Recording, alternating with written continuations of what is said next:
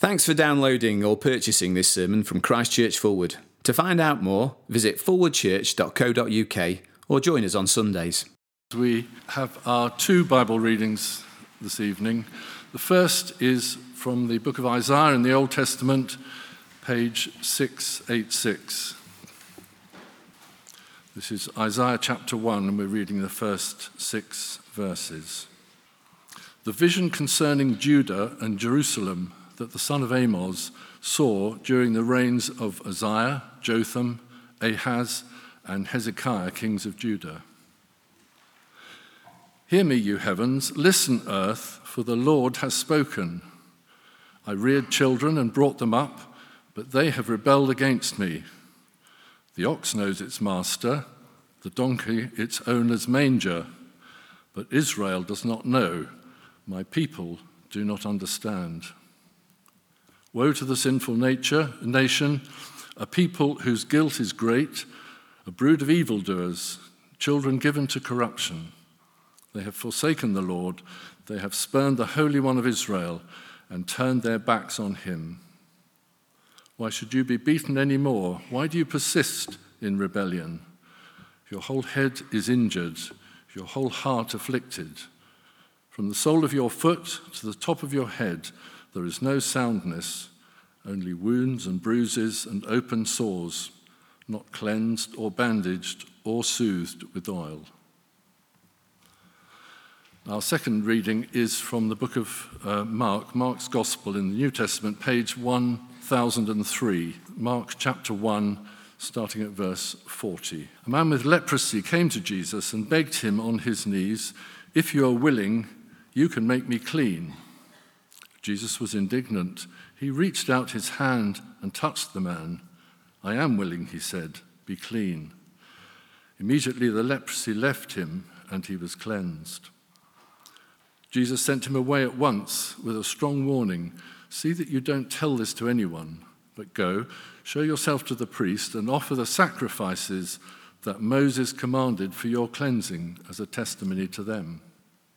Instead, he went out and began to talk freely, spreading the news. As a result, Jesus could no longer enter a town openly, but stayed outside in lonely places. Yet the people still came to him from everywhere.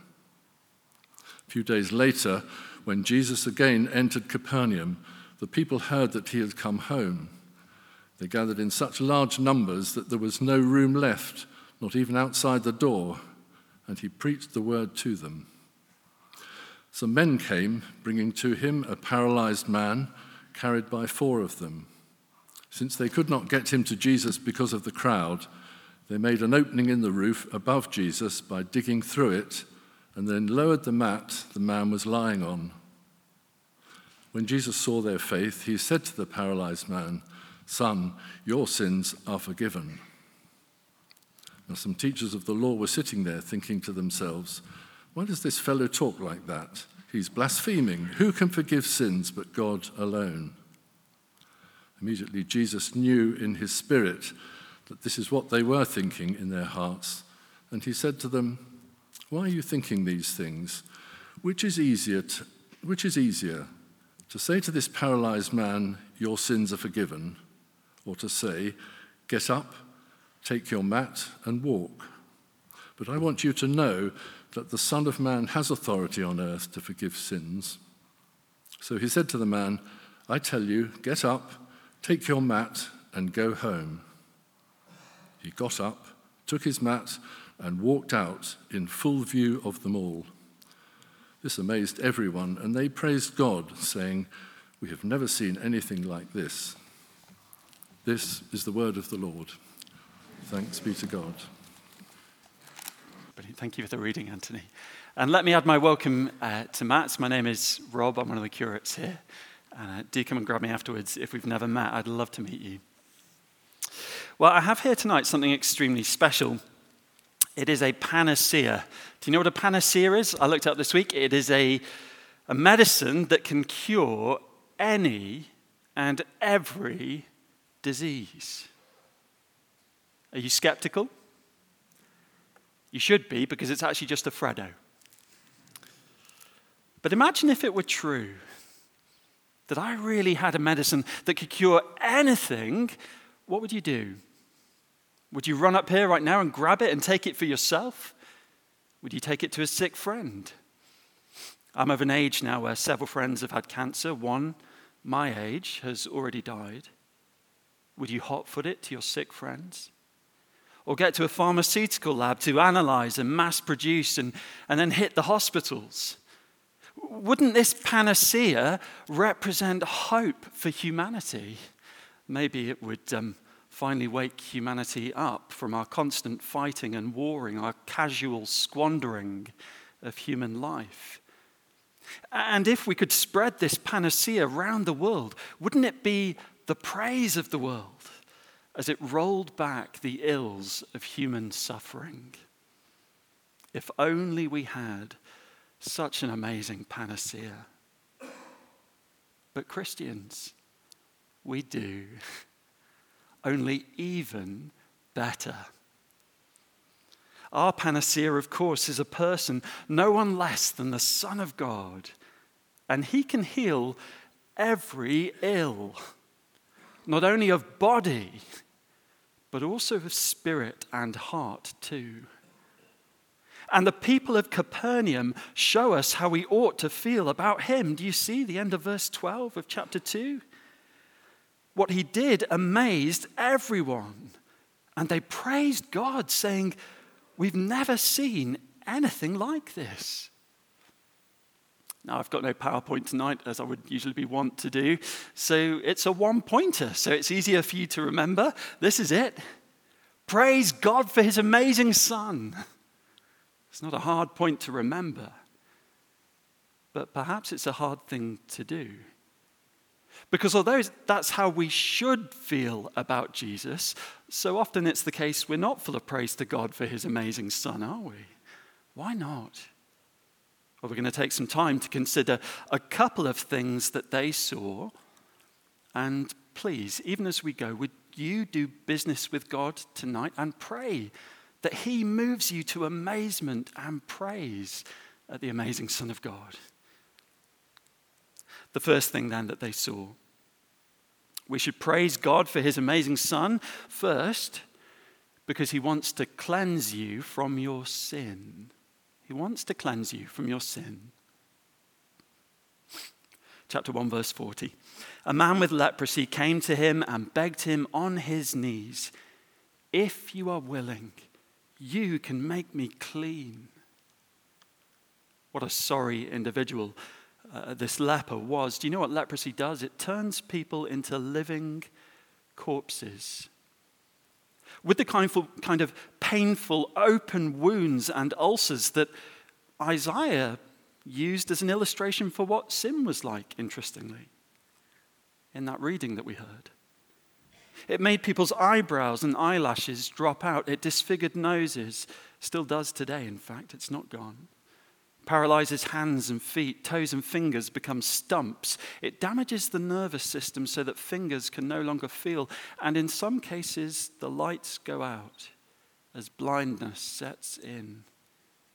It's like becoming a living corpse.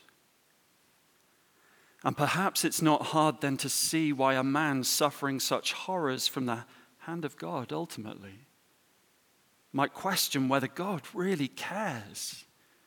Middle of verse 40, if you are willing. If. Does God still will good for humans who have spurned and rejected him? I mean, just look at the suffering he's handed us over to. Maybe you've been touched by suffering like the lepers, and you share his question very personally. You find it totally understandable. Are you willing, God? But look how Jesus finds this question. Verse 41, he finds it outrageous. Verse 41, Jesus was indignant. Indignant, I take it, that his willingness to help this man was being questioned. Again, remember the reading from Isaiah. God stands there saying, "Why? Why do you persist in rebellion? Your whole head is injured, your heart afflicted from the sole of your foot to the top of your head. There's no soundness, only wounds and welts and open sores, not cleansed. Why won't you come to me to be cleansed? Why aren't you willing? Asks God. You see, the history of the world is not the tale of a God who has stopped caring for us, but of a human race who has stopped caring to know their Maker and the life and the health that only He can give. Yes, illness came into the world under His watch, but only because we have turned away from Him, the source of life and health and happiness. And don't mistake what I'm saying. I'm not saying if you are personally ill, you're being punished for some particular sin. We can never say that. But in general, sickness and death are in the world because in general, all have turned away from Him. But His will for us is that we should come back because He is waiting to heal us if only we will turn. Verse 41, He reached out His hand and touched the man. I am willing, He said, be clean. And he was cleansed. A picture of the healing and the coming kingdom that awaits all who turn and trust in Jesus today. And the story could have ended there, couldn't it?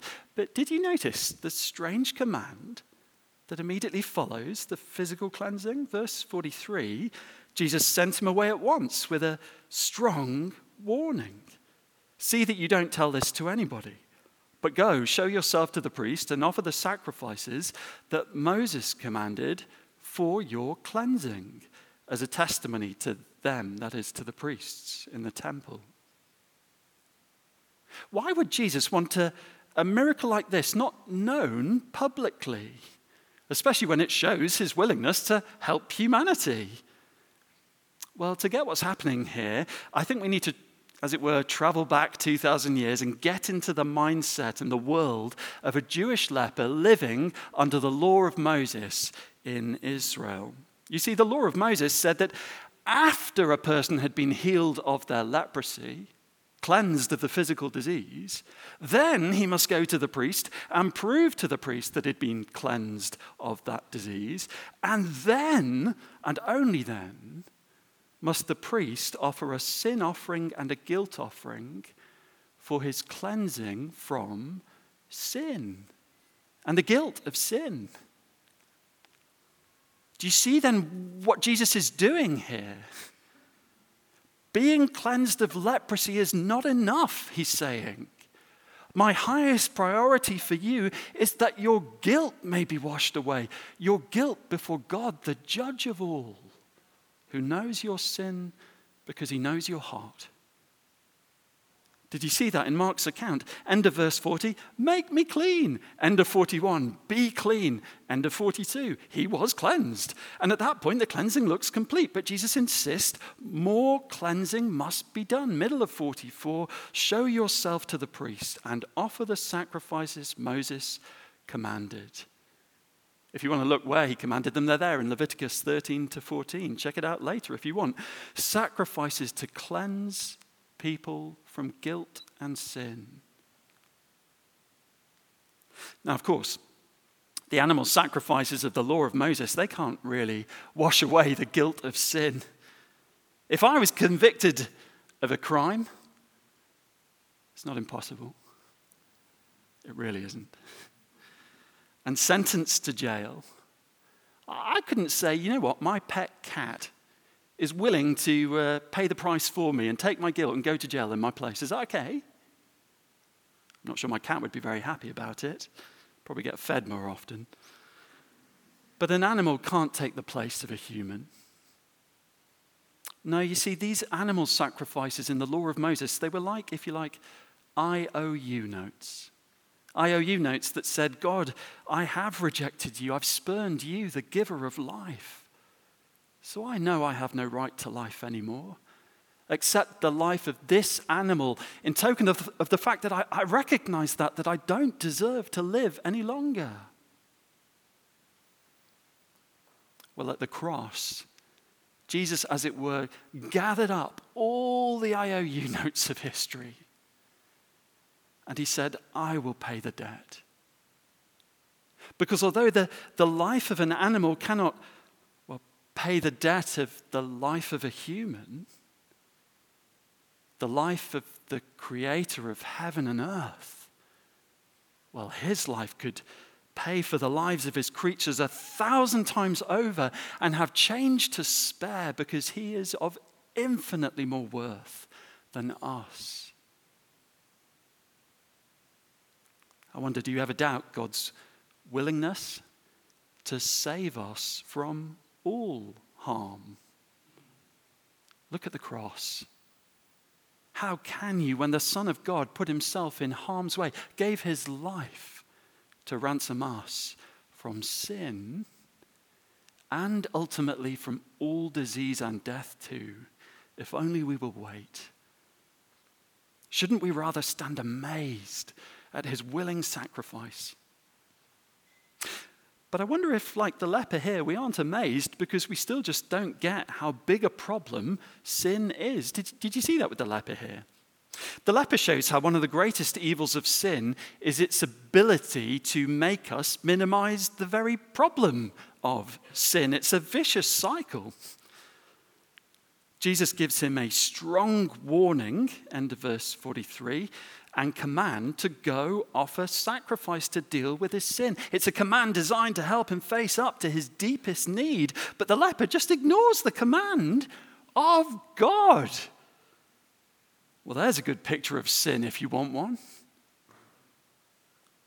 He ignores God's command both through the mediator Moses.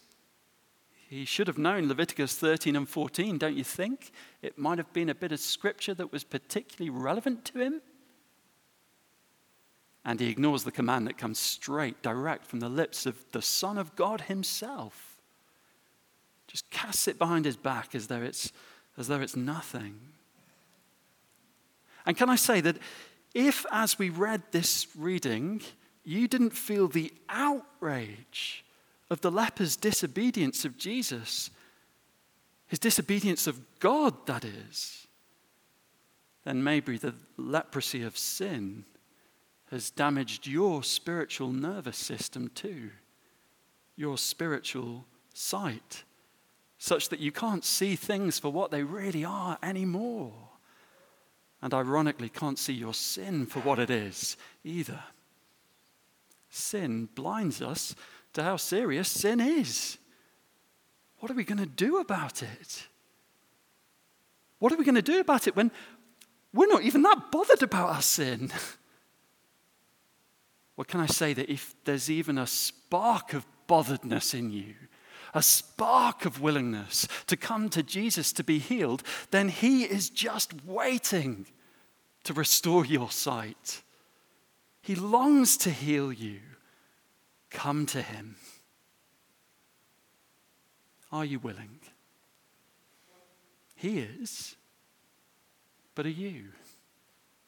What do you want from him? Do you love the fact he offers freedom from guilt to give you the right to be a member of his kingdom? Or are you just not feeling it tonight? Is the offer of guilt washed away as boring to you as the Mosaic sacrifices obviously were to this leper? Do you feel as apathetic about being welcomed back by Jesus as the leper felt about being welcomed back into the temple at Jerusalem? Maybe sin still has us in its grip more than we'd care to admit. But I hope that there are many here tonight who are amazed by the Son of God's willingness to cleanse us of sin, whose hearts are set racing. But if that's not you, please pray with me tonight. Jesus, I see you are willing. Cleanse me from my sin, that my desire to be cleansed might match your desire to cleanse me, that my joy at being cleansed might match your generosity in reaching out to me. The wonder of Jesus is that even though our willing is so weak, he remains willing still. Praise God then for his amazing Son who is willing to cleanse us from sin. And secondly, praise God for his amazing Son, because he has authority to forgive your sin. Our second and final story is full of surprises, isn't it? Jesus surprises us with his priority for the paralytic man. The crowds are now so great, it's impossible to get access to Jesus, but the paralyzed man's mates go to great lengths to make sure their sick friend gets the help he needs, even breaking the roof of their neighbor to lower him into Jesus. For those of you on NHS waiting lists, I don't recommend that as a tactic to see the consultant. I think security would probably see you out the door, even if you did come in through the roof. But when these men finally lower their friend into Jesus' clinic, well, I don't know what the doctors in the room make of Jesus' bedside manner here, but it's a little bit crass, isn't it? Verse 5, when Jesus saw their faith, he said to the paralyzed man, "Son, your sins are forgiven." Now, if leprosy is like being a living corpse, paralysis is like a waking death, isn't it? A horrific disease where you see the world go by, but you can no longer lift a muscle to play your proper part in it anymore. And Jesus just ignores this terrible suffering and offers him forgiveness rather than healing him. And again, as in the last episode, don't we above all see the priority of his mission here to mankind? God has come first and foremost to offer forgiveness to his rebellious creatures. Yes, he wants to reconcile us with him, to make his peace offer to us rebels against heaven. But this episode moves us on to see another dimension of his mission too, namely Jesus' authority, his authority to forgive our sin. And that takes us to our second surprise in this second story. But actually, surprise is too weak a word, isn't it? Shock would be better. Verse 6. Now some of the teachers of the law were sitting there thinking to themselves, "Why does this fellow talk like that? He's blaspheming. Who can forgive sins but God alone?" Do you see why they're so outraged and shocked? Or why they accuse Jesus of blasphemy? Look, if sin is our refusal to acknowledge God as our God, our heavenly parent and master, then it's a rebellion against him, an offense against him. And as an offense against him, only he has the authority to forgive it. My wife's got into pottery recently. This isn't one of her creations, but hopefully they'll come out looking like this. They're being glazed as we speak. And just imagine that Matt, in a fit of rage, as he often has, having to work with me, grabbed this mug out of my office and smashed it on the pavement outside. And I said to Matt, "Do you know what, Matt? My wife is going to be furious because she made that out of love for me. But actually forget about it because Poppy forgives you. It's all okay. Don't worry what Amy thinks anymore." I hope you would be outraged on my wife's behalf, because this is, well, it's not actually, but this is Amy's pot, her creation, not Poppy's. Poppy's not the maker. She doesn't have the right to forgive. Who is this man Jesus to forgive people made by God for their offense against the Maker and the sins they commit against the other people that he has made? Who is he that he dares to take on that role? Who is he? Well, even the fact Jesus knows what these teachers of the law are thinking in their hearts drops a massive hint about who he is, doesn't it? He is God, the judge of all hearts, who knows the secrets of hearts, the judge with authority to condemn or acquit the guilty, because all are laid open before his sight. and yet he has paid for our guilt at the cross. And did you follow in this episode how he proves his authority? He asks in verse 9, which is easier, to say to this paralyzed man, your sins are forgiven, or to say, get up, take your mat, and walk? Well, I guess in one sense it's easier to say your sins are forgiven because nobody can really prove whether he's done it or not. Say, take up your mat and walk. And you really have to follow through with a pretty big miracle, don't you? But although it's easier to say your sins are forgiven, it's actually impossible for anyone but God to do either of these things. And so he does what is impossible but visible, healing the man's paralysis, to prove to us that he can do what is impossible but invisible, forgive our sin as God with the authority of the judge. Who is Jesus to forgive sins? Well, exactly who Pete told us, Mark told us, John the Baptist told us, Isaiah told us he was in the very first sermon we heard.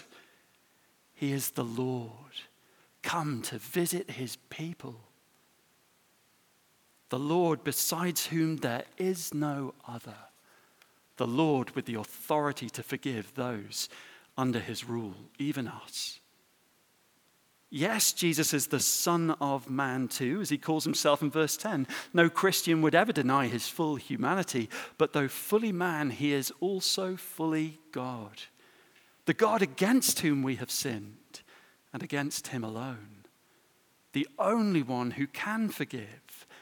And forgive he does. You know, it was quite natural and instinctive for the teachers of the law to see his claim as blasphemous, but I wonder again, did you not feel the outrage yourself as it was read?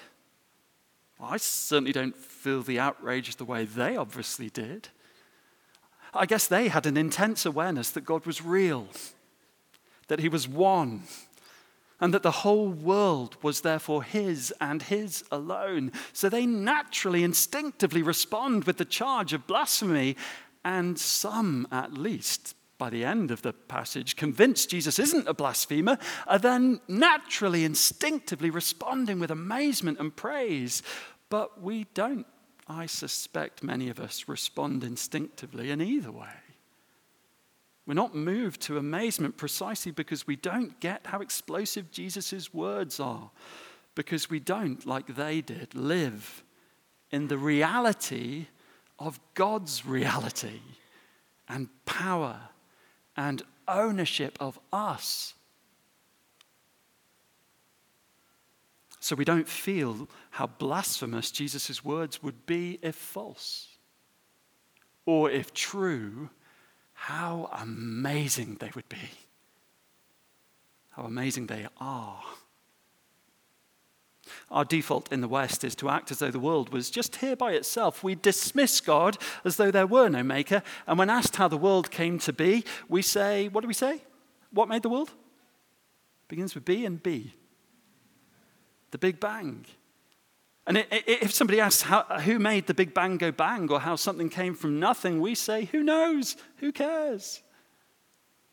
Maybe even as Christians, we struggle still to live with a right awareness that all we have and are is from God, held in existence now by God and belongs to God. And so we fail to see the weight and shock and wonder of this moment as the maker of all, whom we have all offended with our refusal to acknowledge and worship and obey, as he steps into his world as a man and offers to put our past behind us and give us a fresh start with him.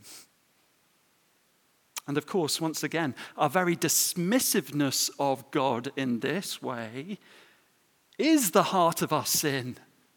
Sin holds us back from being amazed at Jesus' authority to forgive sin. It paralyzes our response to God's rescue from sin. We're like the waking dead, able to see this passage, to hear this passage, to process this information, and yet paralyzed in our response. Why don't we praise him from the heart? But of course, some of us do, don't we? Many of you in this room, I know, do. You do stand or sit amazed at the mercy of God shown to us in Christ. He has restored your spiritual muscles. That's why you come and worship him, even weekly. Does that make sense? Yes, there is a lot of spiritual physio and strength conditioning still to go, isn't there? But there is real new spiritual life amongst us. Why? Well, only because the amazing Son of God wants and can and is healing our sin sickness even now. Don't you see? He is at work here, today. We're watching him as we watch each other get up and sing with hearts full of joy and praise and amazement. We see his work just as surely as they did then. So won't you then stand amazed and praise God for what you see him doing amongst us, just as they praised him for what they saw in Capernaum all those years ago. Now, you might say that's all very well and good for them, to praise God for what they saw. But we actually don't see what they saw. Where are his healing miracles now? Well, I have a lot of sympathy for you, especially if you or your family have been touched by illness and death. Mine has. Both parents dead just not long after I came out of uni. And yes, you may not always see Jesus healing physically today, but sometimes you will. But don't you see? If sickness came into the world because of sin, then his willingness and authority to cleanse and forgive and heal sin means that sickness's days are numbered. So don't dismiss him with a grumpy, I suppose I should thank him then. No. Listen to what the Son of God is telling you in his word tonight. See his amazing willingness to cleanse you of sin. See his amazing authority to be able to forgive your sin. And praise God. Thanks be to God.